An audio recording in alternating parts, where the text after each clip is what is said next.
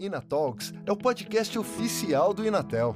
No programa Mundo Tech, você acompanha especialistas do mercado de tecnologia e inovação em uma série de 10 episódios. Inatel, caminhos que conectam com o futuro. E você, vem com a gente?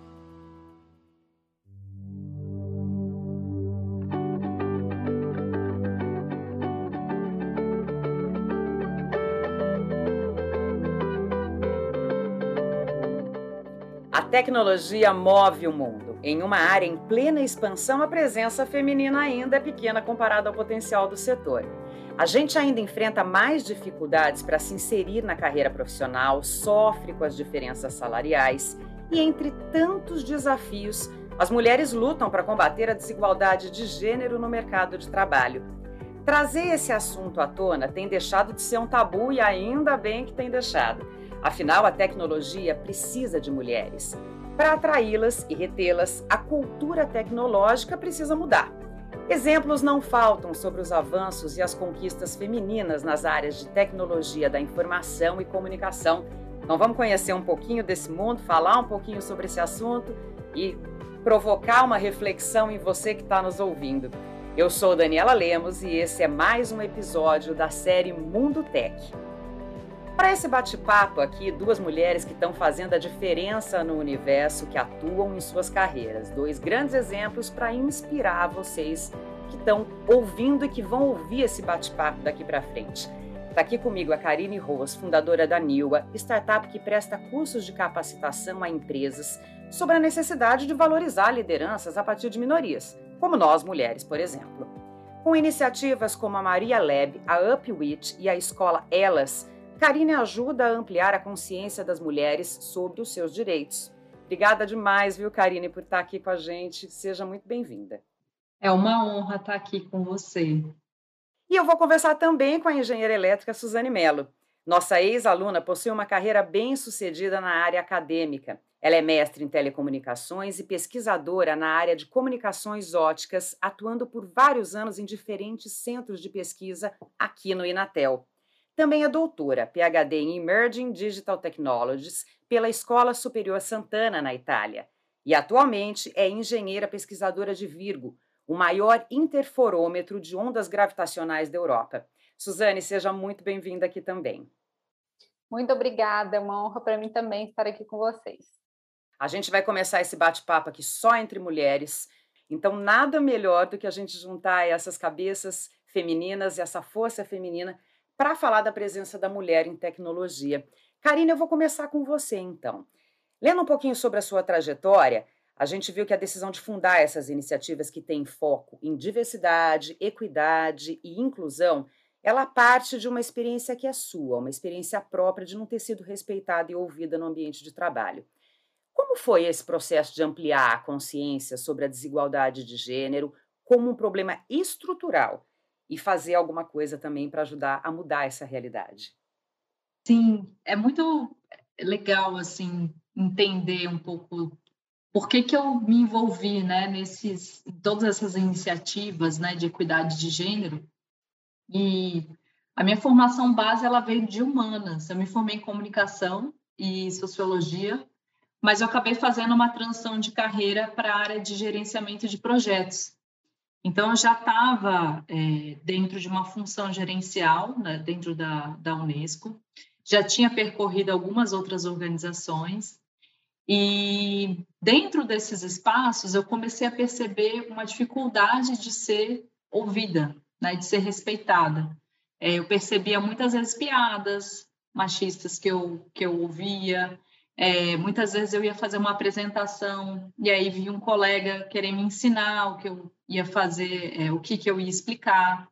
E aí, quando a gente está num universo muito masculino, a gente tende a internalizar isso, né? Então, eu não tinha vindo de uma área técnica, eu fui correr atrás, fui fazer pós-graduação em gerenciamento de projetos, fui me especializando nesse cenário, mas a gente começa a introjetar isso, né? Uhum. Então, não sou boa o suficiente, não sou inteligente o suficiente. A gente acredita nisso, é impressionante. Vamos acreditando, né? Alimentando essas vozes, né, nossas internas. que é fruto dessa sociedade machista, né? Não é a gente que criou, mas em função dessa estrutura, dessa sociedade, eu acabei internalizando isso. E eu digo que essa virada de chave acontece quando eu comecei a ouvir outras mulheres, experiências muito semelhantes às minhas, de tecnologia, de inovação, que estavam passando por situações desafiadoras no ambiente de trabalho, e eu começo a entender isso. Bom, não é a Karine, né, que está tendo essa experiência individual. Na verdade, existe algo muito maior, uma questão estrutural mesmo.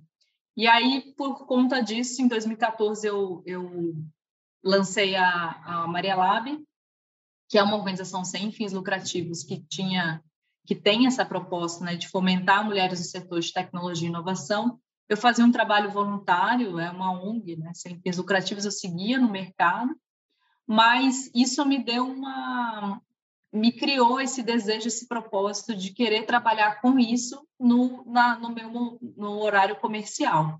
E aí, em 2016, eu lancei essa minha primeira iniciativa, que foi a UpWitch, e ela era muito focada em ajudar as organizações a criarem processos mais inclusivos para a promoção da equidade de gênero.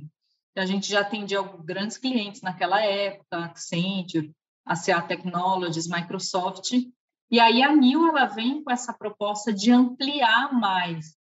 Na Niua, hoje, a gente faz capacitações de executivos, a gente ampliou o tema não só para gênero, mas para raça, PCD, público LGBT, porque nós, mulheres, também atravessamos todas essas interseccionalidades, né? Às vezes viemos de uma região, né? Às vezes eu, no caso, nasci em Manaus, né? Apesar de ser uma mulher branca de classe média, vocês não estão me vendo, mas quanto mais desafios a gente vai, né, colocando essas camadas de complexidades, menos acesso a gente tem espaço de poder.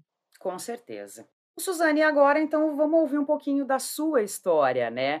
Como é que começou esse seu interesse pela área de tecnologia? O que te motivou a seguir nesse caminho, que a gente sabe que é um caminho também ainda muito machista, né? Você sentiu algum tipo de barreira ou preconceito por ser mulher nessa área? E aí, se sentiu, que eu imagino que sim, como é que você lida com isso no seu dia a dia?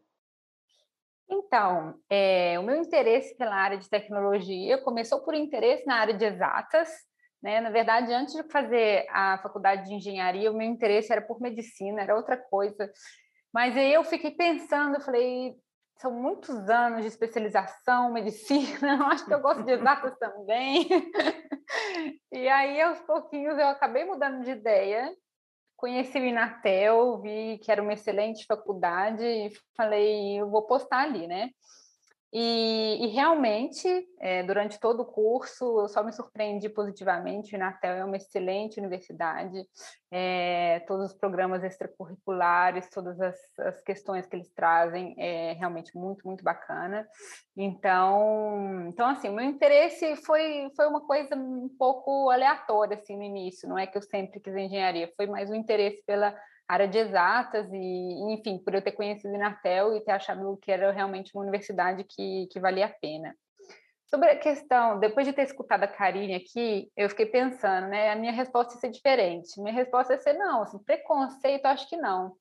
Mas ela falou uma coisa muito interessante aqui, porque realmente são vários preconceitos que a gente internaliza, né, as piadas machistas, né, as piadinhas, o jeito de te tratar, o fato de não dar voz, né, para as mulheres, né, de querer explicar, assim. E a gente internaliza ao ponto, às vezes, de não perceber, acho que é esse isso, o ponto, mas né? Isso que eu falava, falei, acho que eu nunca reparei esse preconceito direto, mas, né, é que ninguém chega e fala, você não é capaz. Algumas pessoas, inclusive, escutam isso também, mas assim, eu não escutei isso, mas são piadinhas, né, são jeitos de tratar, e até hoje eu acho que que acontece isso, assim, se eu for parar para pensar, porque, inclusive, aonde estou hoje, por mais que seja uma longa estrada desde o começo, de tudo que eu passei, assim,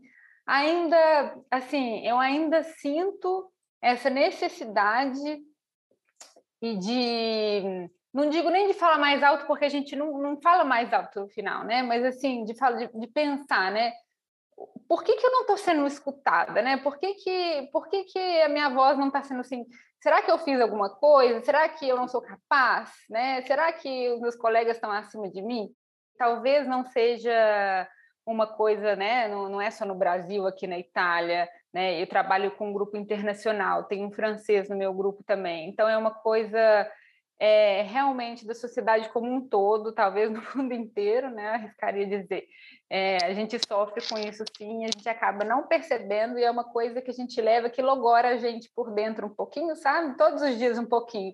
Não é nada que faça você desistir, porque, né? Se você tem muita vontade, você acaba colocando mais esforço naquilo, estudando mais, mas assim, a gente acaba tendo que provar mais para os outros sempre. É um esforço maior, né? A gente acaba sempre tendo que fazer um esforço maior.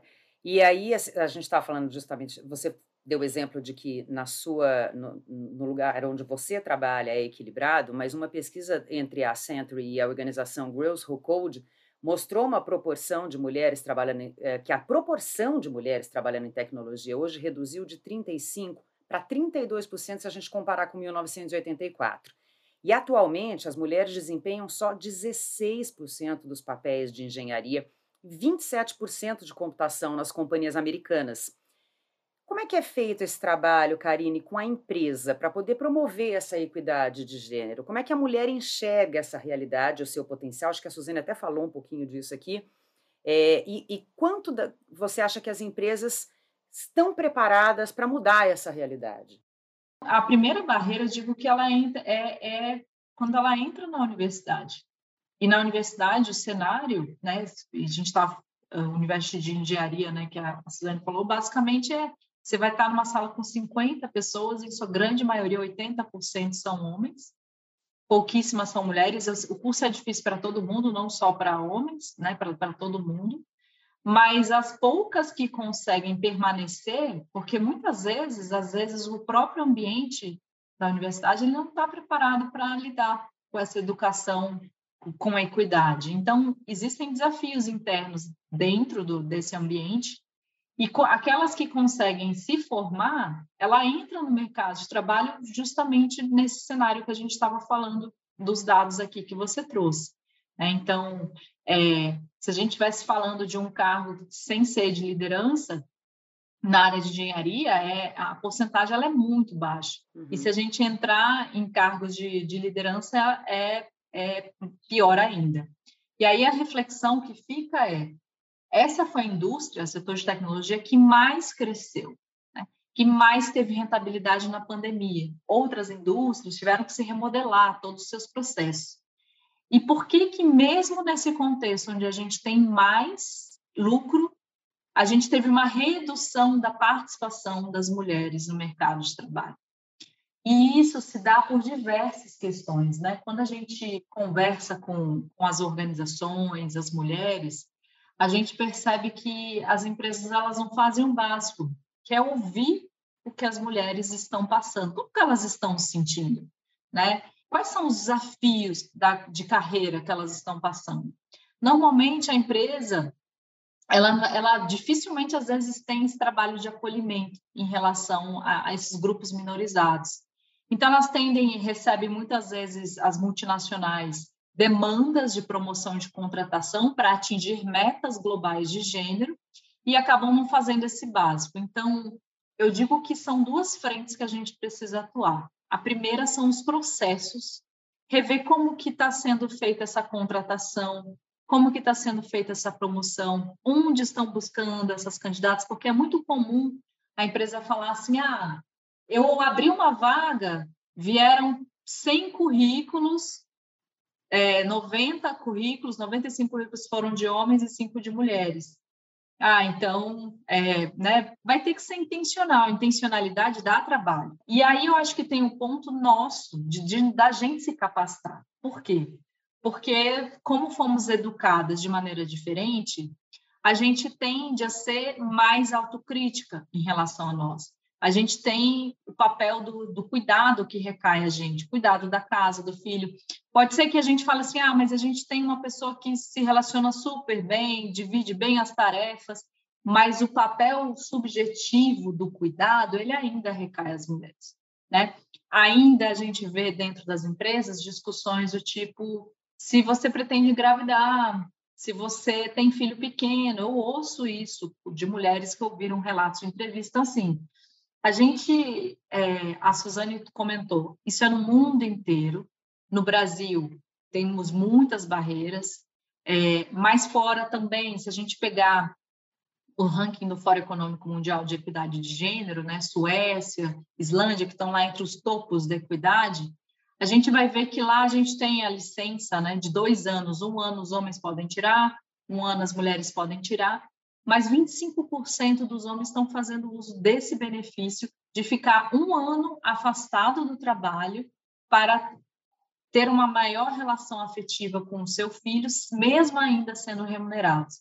E aí, quando foi se tentar entender por que que eles não estavam usando esse benefício que é dado pela Suécia, eles falaram medo de perder prestígio, medo de perder espaço, de poder. É um comportamento todo que ainda precisa ser mudado, né? Isso. Então, eu digo assim, eu acho que as empresas elas têm o poder de acelerar essa promoção. Né? Então, aqui no Brasil, a gente tem a licença maternidade de 4 meses, mas nada impede que uma empresa, por exemplo, crie essa opção de estender essa licença, de ter uma licença maior em relação à paternidade, de criar processos mais inclusivos para mães que estão retornando ao mercado de trabalho. Então, existem várias formas que a gente pode ainda fazer, que a gente ainda não faz dentro das empresas, para que a gente acelere essa promoção dessa equidade de gênero. E acho que tem uma questão aí também, Karine, que eu quero que a Suzane comente um pouquinho, que é a gente se tornar exemplos, né? Exemplo dessa transformação. A Suzane está numa posição de liderança no segmento dela e acaba se tornando uma referência para outras mulheres se sentirem capazes de atingir essa mesma posição no mercado de trabalho. Como é que você enxerga, Suzane, o seu papel? Você tem visto avanços no ambiente de trabalho onde você está inserida em relação a respeito pelo trabalho feminino? Acho que sim, assim, acho que quanto mais a gente fala sobre isso, né, e hoje em dia essas questões estão sendo tratadas mais, ainda precisam de ser tratadas muito mais ainda, né, a gente precisa falar sobre isso, precisa quebrar toda a estrutura que foi criada em torno disso. Então, a gente não vai fazer isso de outra forma, senão trazendo discussões como essas, trazendo como o Inatel está fazendo, né, agora com a questão de gênero e tudo mais. Ali em Virgo, eu vejo que tem um movimento também, porque ali também, né, igual a gente estava falando, é mundial isso também agora, de querer igualar um pouco, né, as taxas de mulheres, né, nas posições. Assim, são um pouco falsadas ainda, porque eu vejo assim, até em Virgo, por exemplo, uma vez por mês, talvez, tem um relatório, tem uma reunião, que o diretor faz um relatório e mostra, né, todas as estatísticas, e tem um slide lá com estatísticas da quantidade de mulheres, né? Só que é um pouco falsado, assim, porque eles também colocam muitas mulheres que estão em posições que não são de tecnologia propriamente dita. Que só para cumprir cota, né? Isso, exatamente, assim, porque todo mundo quer sair bem na fita, né? Mas a verdade é que aí preencher um pouco, né, as taxas, assim, acaba, enfim, colocando números que não são exatamente a realidade. A questão de ser vista, assim, como uma referência é interessante, porque, às vezes, quando você fala o que você faz, assim, né, as pessoas, às vezes, te olham meio assim, né? Mas, tipo, mas espera aí, deixa eu entender melhor, né? O que você faz, assim? Eu não entendi ainda muito bem o que você faz. E é engraçado como que a surpresa é muito maior, né? Quando você é uma mulher que está falando isso e quando é um homem fala que está fazendo a mesma coisa. Eu acho importante que posições de referência sejam sim, uma forma de você incentivar, né? Quem está começando, quem quer procurar por isso, quem quer se jogar na carreira de tecnologia, em carreiras de STEM, né? Como disse a Karine, assim, porque realmente não são incentivadas. E eu vejo a importância de você incentivar, né? Desde o início, desde lá de baixo, né? Então, se tivesse um trabalho, um movimento desde criança, para que tivesse mais incentivo, né, com certeza teriam mais mulheres, né, pessoas em geral se interessando, e com certeza mais mulheres por essas carreiras. A gente só precisa ensinar, incentivar da maneira correta, né? Então é legal que tenham cada vez sempre mais mulheres nessas posições para poder falar um pouco mais, contar as experiências, dividir e incentivar. A gente está comentando aqui de que de fato, a desigualdade de gênero acaba sendo um fenômeno que é global, a gente sabe disso, mas que o nosso país também tem uma realidade que é muito séria nesse sentido. Por exemplo, a própria Niua, né, Karina, mostrou agora que, segundo o último relatório divulgado pelo PNUD, que é o Programa das Nações Unidas para o Desenvolvimento, que é os números de 2019, nosso país está só atrás de nações do continente africano. Então, ocupa o 7º lugar de país mais desigual no mundo. É uma realidade muito grave, né? E essa realidade, como é que ela acaba influenciando no trabalho que vocês desenvolvem para avançar no setor da diversidade, da equidade e da inclusão aqui no Brasil? Eu acho que esse tema a gente ainda está, como eu trouxe, né? Principalmente quando a gente está falando das multinacionais, eu digo que ou é pelo amor ou é pela dor que as empresas começam a olhar. A gente pode mencionar aqui o caso do Nubank, né? Um grande banco financeiro que começou a olhar para esses processos depois de um relato onde a gente teve a Cris Junqueira, né, Roda Viva, falando uma fala que é bastante preconceituosa em relação à questão de raça, né, a inclusão racial, né, onde ela até mencionou assim, eu não vou abaixar a barra para forçar essa inclusão, como se a gente já não tivesse milhares de profissionais competentes, negros, né, mulheres negras, negros, para exercerem esses espaços. E aí, por conta dessa fala, né, e depois ela tentou se desculpar e piorou mais ainda, ela criou uma série de ações, né, dentro né, dessa empresa para, de fato, conseguir resolver a questão de raça. E isso eu digo que foi pela dor, né? E muitas empresas agora, eu digo assim, que também é importante a gente falar sobre o tal do diversity washing. O que é o diversity washing? É justamente eu quero estar bem na fita lá no relatório. Então, a gente maqueia, às vezes, alguns dados, né? A gente, por exemplo, está no mês do orgulho LGBT, eu coloco o selinho dizendo que a minha empresa é super inclusiva, mas eu mal converso com as pessoas, né, desse público para saber como que elas se sentem no ambiente de trabalho. Então, eu digo assim, a gente tem, sim, empresas que estão mais genuinamente interessadas em fazer essa mudança, e eu entendo que isso só é possível fazer quando há um desejo genuíno disso mudar. E aí, quando a gente fala desses grupos minorizados, no setor de tecnologia, menos ainda, né? A gente ainda vê, por exemplo, se a gente for olhar os espaços onde existem mulheres em cargos de liderança, né, mulheres no setor de tecnologia, em sua grande maioria ainda são as mulheres brancas, porque a barreira da tecnologia, ela tem a barreira de raça, né, que é a nossa raça, gênero, classe, mas tem a barreira linguística, né? Porque a tecnologia é necessária a fluência do inglês. Mas a empresa ela vai ter que também fazer esse papel de capacitação, ela também vai ter que educar, ela também vai ter que fazer a sua parte como uma empresa que é responsável, né, pelo seu impacto que está gerando na sociedade, abraçar isso como algo sério, né? O que mais a gente vê é as empresas abrindo vagas e falando, não tem especialista em dados aqui e a gente não conseguiu mulheres, então vamos preencher com homens, né? E aí sempre há a mesma discussão, mas não tem, o que a gente pode fazer, né? Então, sim, tem que saber onde está procurando, ao mesmo tempo também tem que fazer o seu trabalho enquanto organização para fazer essa mudança acontecer. Ô, Suzane, aí a gente citou a questão da dupla jornada das mulheres, né? Que de fato é outro... Eu não diria nem que é impedimento, porque a gente acaba dando conta de tudo e indo para o mercado de trabalho mesmo assim, mas essa sobrecarga também nos coloca numa posição menos competitiva, porque nós estamos mais cansadas, com menos concentração e tudo que vem junto com o estresse da dupla jornada.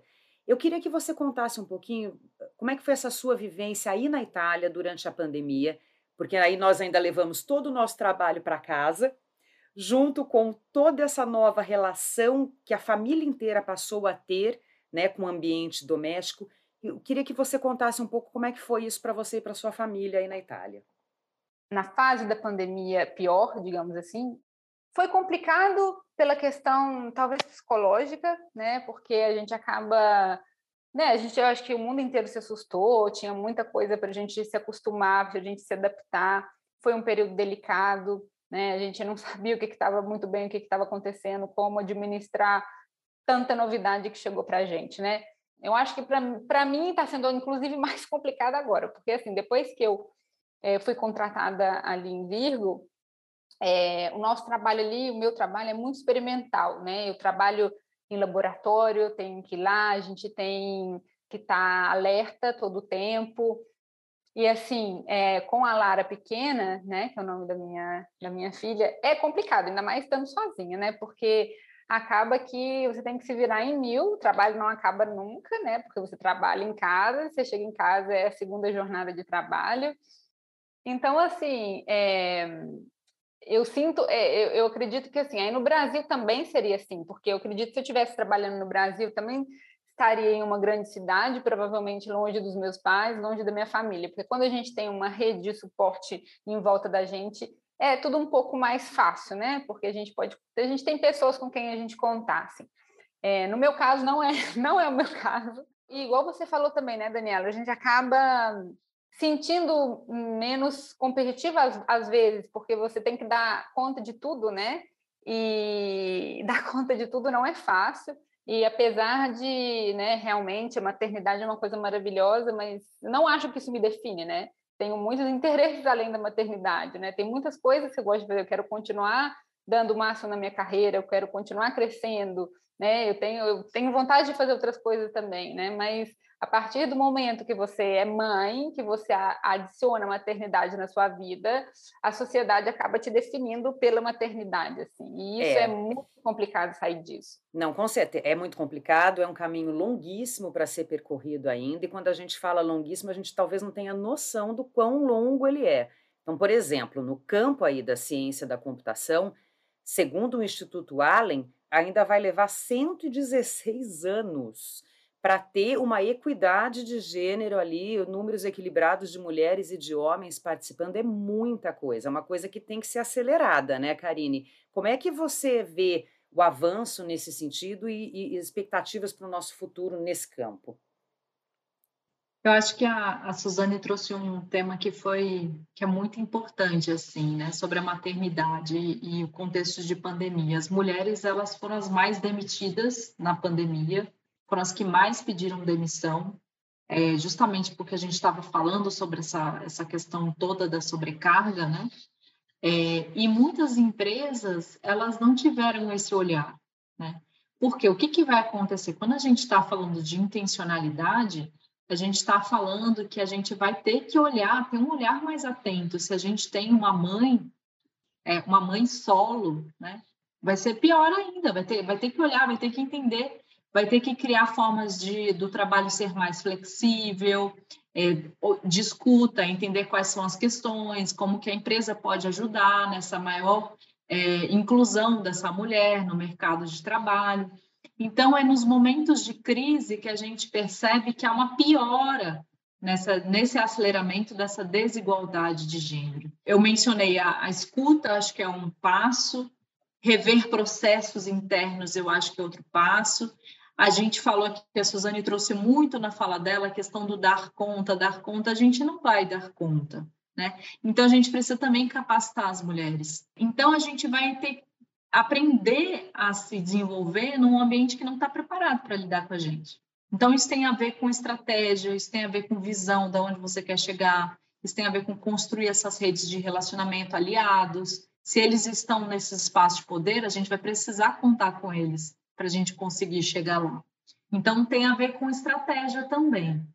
E isso tudo junto, compondo, vai fazer com que a gente consiga avançar. A gente precisa criar mecanismos internos para a gente conseguir reduzir esse número que você trouxe para a gente aqui, de 116 anos para, quem sabe, 5 anos, né? E quem sabe a Niua nem precisa existir mais apoiando as empresas. Esse é o meu sonho. Nesse sentido, Suzane, na área aí que você atua de tecnologia, que dica que você daria para as mulheres que querem desbravar essa área para elas conseguirem ir rompendo essas barreiras machistas, estruturais, que vão sendo impostas? O conselho assim, que eu daria, eu acho que seria realmente ter determinação, né? É muito importante assim, que a gente não desista no meio do caminho, que a gente não se sinta coagida de nenhuma forma, né? Que a gente não tenha essa impressão que a gente é menos. Talvez a gente continue tendo pela vida inteira, porque a gente ainda está num contexto muito machista. Por mais que a gente tenha melhorado, ainda é muito machista, ainda é muito complicado, ainda tem muita estrada para ser feita. Então, assim, a gente precisa ter, né, as mulheres em geral, precisam ter muita determinação. E, às vezes, a gente acaba ficando um pouco mais... Eu não digo fria, mas assim, a gente, quando você vai por esse caminho, né, de contra e contra, você acaba criando uma certa coraça, assim. Então, assim, é ter muita determinação, né? Não se deixar desencorajar pelas piadas, pelo machismo, pelas críticas que não são construtivas, né? Que não valem a pena, assim. Continuar a acreditar nos sonhos e nos potenciais, principalmente, porque as mulheres em geral têm muito, né, e cada vez mais têm mostrado os potenciais nas diversas áreas de todos os trabalhos, enfim, e áreas importantes de liderança e tudo mais. Então, não desistir. Eu queria agradecer demais vocês terem dispensado esse tempo para esse bate-papo aqui no nosso canal Inatalks, porque foi uma delícia.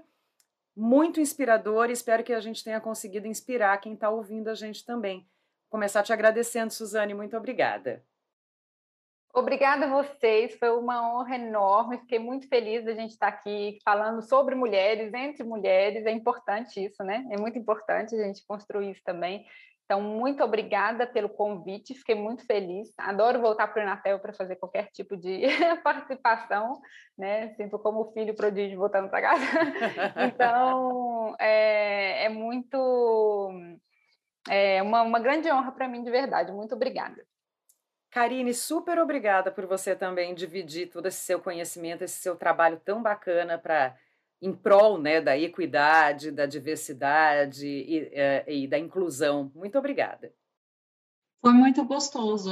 Eu acho que eu ficaria aqui mais 2, 3 horas batendo esse papo, porque foi muito rápido e é isso, tá? Entre mulheres, a gente se reconhece nas dores, né? Não tem como.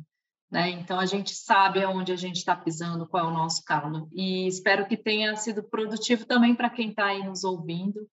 E acompanha aí também o nosso trabalho nas redes sociais, na Niua. E obrigada, Dani, obrigada, Su. Acho que foi muito bom. Adorei estar aqui com vocês. Obrigada mais uma vez em nome do Inatel, gente. E com o objetivo de incentivar jovens garotas a seguirem os estudos e carreiras nas áreas de tecnologia da informação e comunicação, a União Internacional de Telecomunicações, uma agência ligada à ONU, celebra todos os anos em mais de 150 países o Dia Internacional das Mulheres em TIC. Em 2022, a comemoração foi no dia 28 de abril, e o Inatel realizou, entre várias atividades, o painel online A Importância da Mulher na Tecnologia, Liderança Feminina e Empreendedorismo para o Desenvolvimento Sustentável, que você pode conferir na íntegra no canal do Inatel no YouTube. Então corre lá e assiste. Inatel, Centro de Ensino, Pesquisa e Desenvolvimento que há mais de 5 décadas mantém um papel pioneiro no país em projetos de tecnologia. Eu vejo você no próximo episódio. Inatel, caminhos que conectam com o futuro. E você, vem com a gente?